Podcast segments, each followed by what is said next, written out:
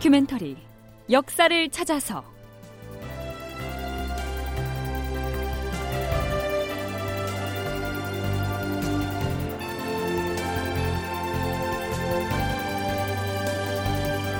제 863편 16경과 소서 행정의 휴전 협상.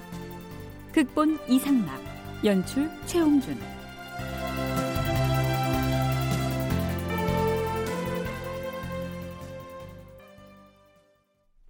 여러분 안녕하십니까? 역사를 찾아서의 김석환입니다. 임진왜란 이듬해인 1593년 4월 초에 조선에 주둔하고 있던 명나라군과 일본군 사이에 강화를 위한 협상이 이루어졌고 4월 19일에 일본군이 한양도성을 빠져나가 남쪽으로 퇴각합니다. 그런데요, 이 협상은 전적으로 명나라와 일본 사이에 진행됐기 때문에 조선으로서는 그 협상이 어떻게 진행됐는지 그리고 협상 과정에서 무슨 얘기가 오갔는지를 파악하기가 어려웠습니다. 따라서 선조실록에는 그 전말이 제대로 실려 있지 않고요. 이런저런 문헌에 단편적으로 올라 있습니다. 뭐 지난 시간 말미에 일부를 소개했습니다만 조선 후기의 실학자 이긍익이 쓴 역사서인 열려실 기술에 올라 있는 내용은 이렇습니다. 선조 26년 4월에 경략 송응창이 심유경과 심사연 등을 용산으로 보내서 외군 장수 가토기요 마사와 고니시 유키나가를 만나 강화를 하도록 지시했다. 그들은 강물에 띄운 배 위에서 강화를 논하였는데 먼저 심유경이 외군 장수에게 말했다. 지금 우리는 마음만 먹으면 지원군 40만을 거느리고 와서 한 개 부대는 남쪽의 조령고개로 출동시켜서 너희가 돌아갈 길을 아예 끊어버릴 것이며 또 한 개 부대는 한강에서 너희들의 군량 운반을 봉쇄할 것이다. 그뿐인 줄 아느냐? 송응창 경략과 이여송 제독도 친히 30만의 군사를 추가로 이끌고 올 것인데 그리하면 너희 일본군은 어찌 되겠느냐? 심유경은 일본군 측 협상 대표인 소서 행장과 가등청정을 만나자마자 이렇게 대뜸 허풍 섞인 엄포부터 놓습니다. 국방부 군사편찬연구소의 김경록 선임연구원은 이 심유경을 외교관이라기보다는 장사꾼이요 온갖 술수에 능한 몰입배였다고 평가합니다. 요즘 말로 표현을 하면 좀 몰입에 해당되는 인물인데 이 인물이 이제 그 당시 병부상서 석성과의 인연이 있습니다. 그래서 석성이 기본적으로 전쟁에 파병은 하되 손실을 최소화해서 전쟁을 종료시키는 것이 석성의 기본적인 전쟁 지도입니다. 그래서 그것을 현장에서 실현할 수 있는 인물로 심유경을 이제 파병을 동참을 시키게 됩니다. 그래서 3월 달부터 본격적인 강화 협상을 심유경이 어, 한성에서 이제 일본군과 이제 전개를 하게 됩니다. 어찌됐든 심유경이 일본군을 향해서 여차하면 대군을 몰고 와서 가만두지 않겠다 하는 식으로 압박을 하자 심유경의 상대역인 소서행장 즉 고니시 유키나가도 가만히 있지 않았지요. 지금 우리를 겁박하는 것인가? 여봐라, 저 중국의 유격 장군 심유경이 이곳을 빠져나가지 못하도록 감금하라! 소서 행장 등은 심유경을 감금시켜 놓고 한양도성에서 물러가지 않겠다고 하면서 중국의 조공 책봉을 요구하고자 하였다. 그러자 우키타 히데이에 등이 고니시를 말렸다. 조공 책봉은 중국의 황제가 결정할 일인데 심유경 저 사람을 감금부터 하는 것은 온당치 않은 일이오. 당장 심유경에게 잘못을 사과하시오. 우키타 히데이에는 각 진영의 장수 37명과 함께 사과하고 오는 19일에 서울에서 퇴각하겠다고 말했다. 자, 이상은 연려실기술의 기사 내용입니다. 기록이 좀 엉성하지요. 선조수정실록에도 이와 유사한 내용이 단편적으로 실려 있습니다. 기사의 내용에 따르면 소서 행장과 가등 청정이 일본군의 대표로 나서서 심유경을 상대로 협상을 벌인 것으로 되어 있습니다.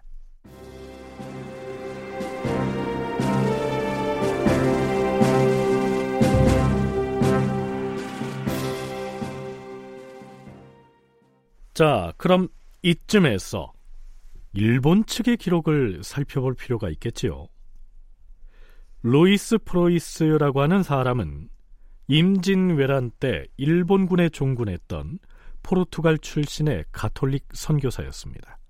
그가 기록한 일본사에는 해당 내용이 이렇게 기술되어 있습니다.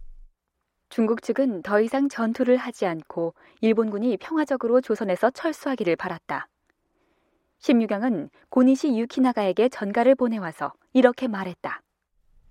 아, 그 지난번에 우리 중국군이 평양성을 공격했던 일에 대해서는 뭐 그 내가 사과하리다.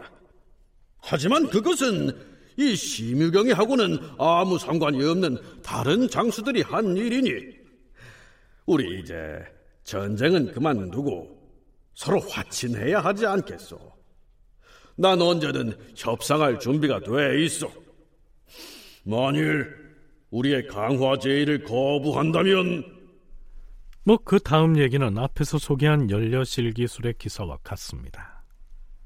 군사를 대규모로 동원해서 일본군이 한양도성을 빠져나가지 못하도록 퇴로까지 차단해버리겠다. 심유경의 이러한 엄포가 이어지게 되는 거죠. 고니시 유키나가는 휘하 장수들을 소집해서 의논합니다.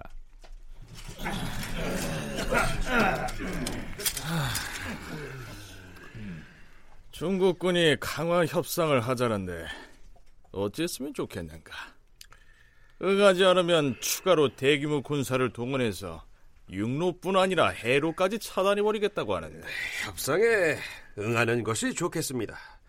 지금 우리 군사들이 지칠 대로 지쳐서 부모 형제가 있는 일본으로 귀국하기를 학수고대하는 실정입니다. 하지만 중국과 협상이 잘 되어서 우리가 물러난다 해도 조선군이 가만히 있겠습니까?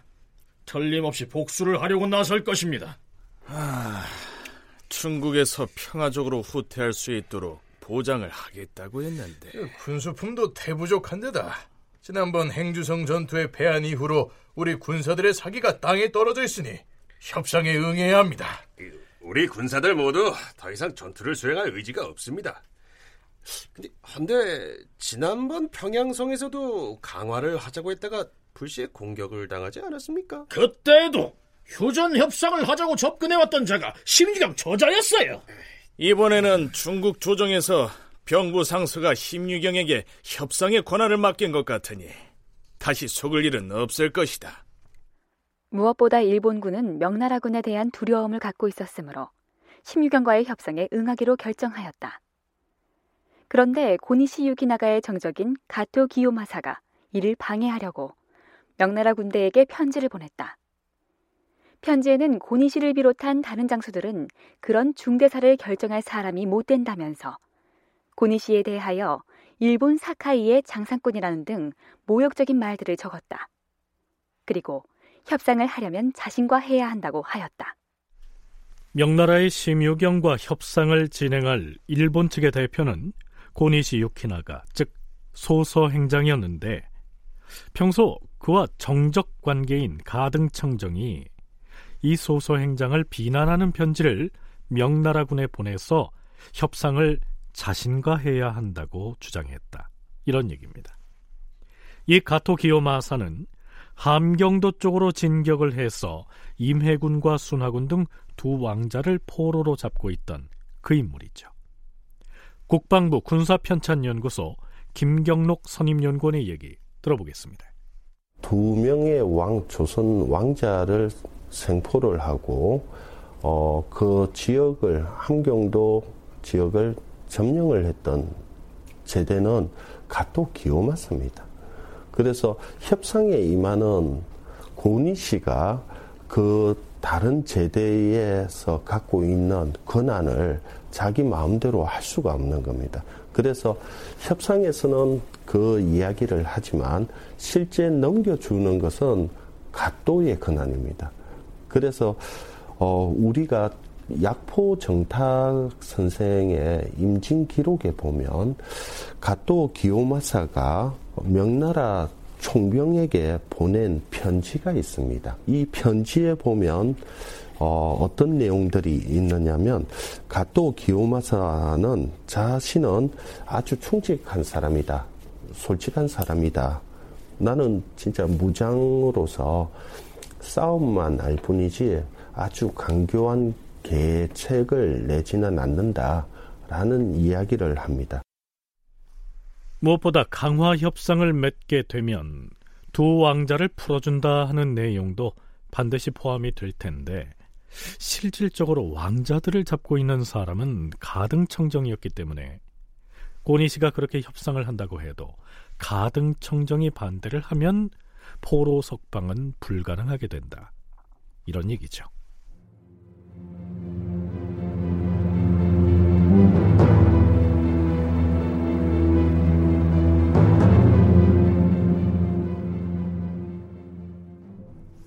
앞에서 김경록 연구원은 그때 가등청정이 소서 행장을 비방하는 내용의 편지를 명나라 총병에게 보냈고 그 편지의 내용이 약포 정탁 선생의 임진 기록에 실려 있다고 말했지요.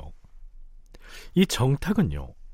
임진왜란 발발 당시 의정부 우찬성이었는데요.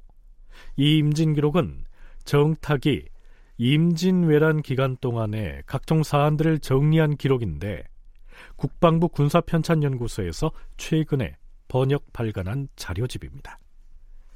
바로 이 임진 기록을 넘겨보니 가등청정이 보낸 편지의 내용이 실려 있는데요. 이런 내용이 보입니다. 이 내용 중에 나오는 관백은 일본에 있는 이 풍신수기를 지칭합니다. 나 가토 기요마사는 충직한 사람입니다. 옛 사람이 말하기를 죽음을 두려워하면 충신이 못 된다 하였습니다. 나는 관백이 거느린 훌륭한 병사들과 장수들을 데리고 조선에 와서 생사를 함께 해왔으니 어찌 다른 소리를 하겠습니까? 사람들이 나를 비방하더라도 나는 그런 것을 두려워하지 않습니다. 나는 전장에서 누구보다 먼저 조선 왕자를 사로잡았는데 국법에 의하여 목숨을 거두지 않고 살려두었습니다. 그리고 두 왕자를 일본으로 보낼 것 없이 고향으로 송환하겠다고 주청했습니다. 이것이 어찌 그들에게 베푸던 하해와 같은 은혜가 아니겠습니까? 그럼에도 불구하고 명나라와 조선에서 나를 일컬어 은혜도 모르고 의리도 없다고 말하고 있습니다. 그러나 돌이켜보면 가등 청정은 자신이 얼마나 의리 있는 장수인지 그리고 얼마나 관백인 풍신수길의 신임을 받고 있는지 등을 자랑한 다음 이어서 소서 행장을 비난하는 내용을 은유적으로 편지에 적고 있습니다. 명나라는 소서 행장이 아니라 자신과 협상을 해야 한다는 것이죠. 자, 그런데요. 여기서 반전이 생깁니다. 다시 일본 자료인 루이스 프로이스의 일본사로 넘어가 보죠. 가토 기요마사는 고니시 유키나가에 대하여 매우 모욕적인 얘기를 편지에 적었다. 따라서 자기와 협상을 해야 한다고 하였다. 그런데 심유경은 그 전에 평양에서의 약속을 지키지 못한 것에 대한 사과의 표시라면서 가토 기요마사가 총병에게 보냈던 그 편지를 고니시 유키나가에게 보내주었다. 고니시는 매우 기뻐하며 가토의 비난이 담긴 그 편지를 다른 장수들에게 보여주었다. 자, 이렇게 됐으니 가등청정은 일본군 내에서 신뢰를 잃게 됐고요. 심유경은 소서 행장으로부터 신임을 얻어서 강화 협상에 박차를 가할 수가 있었다. 이런 얘기입니다. 하지만 그렇다고 해서 소서 행장이 단독으로 강화 협상을 주도한 것은 아니었고요.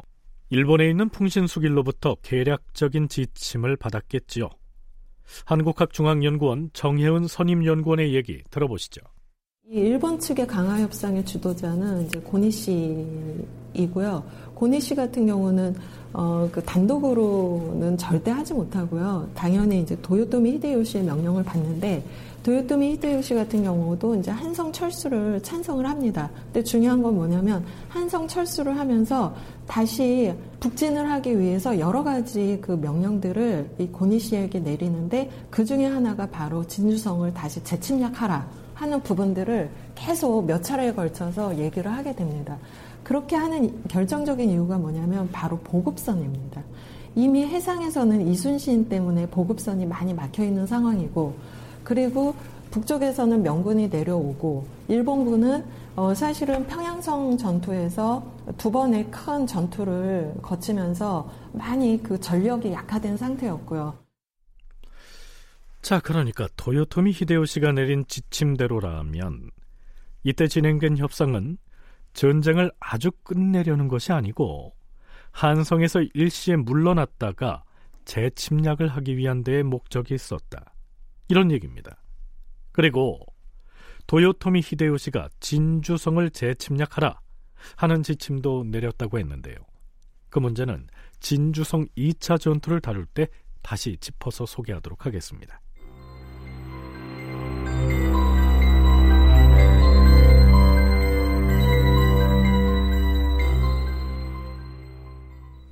한편 선조는 일본군과의 강화 협상을 총괄 지시하고 있던 명나라 병부 우시랑 송응창과의 면담이 불발되자 이번엔 실질적으로 협상을 진행하고 있는 심유경을 만나려고 시도합니다. 전하, 도승지이옵니다. 어서 들라.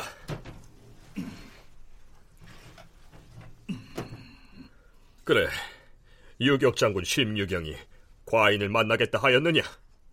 이런저런 핑계를 대면서 만나는 것을 사양하고 있사옵니다. 이런...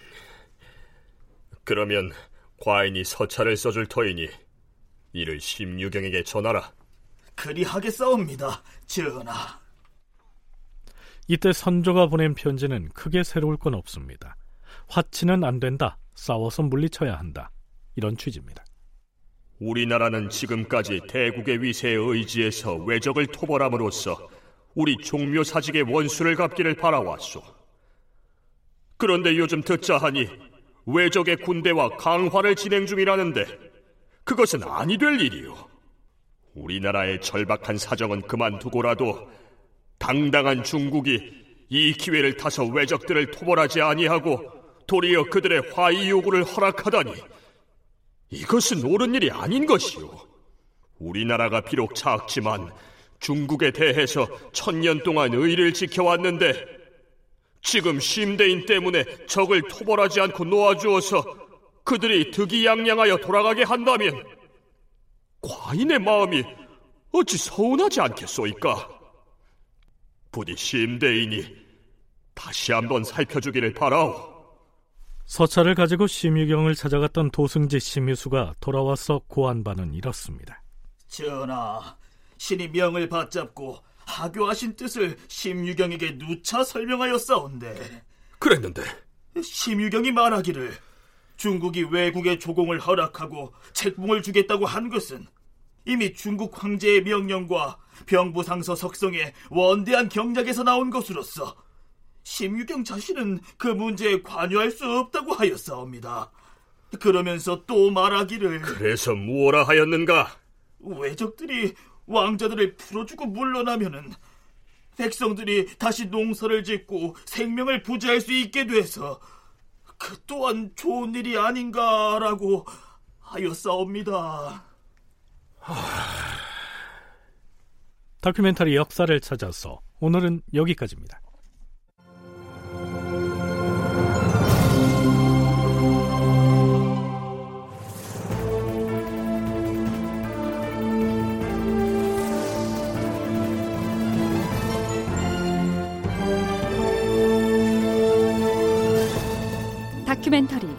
역사를 찾아서 제 863편 심유경과 소서 행정의 휴전 협상 이상락 극본 최용준 연출로 보내드렸습니다.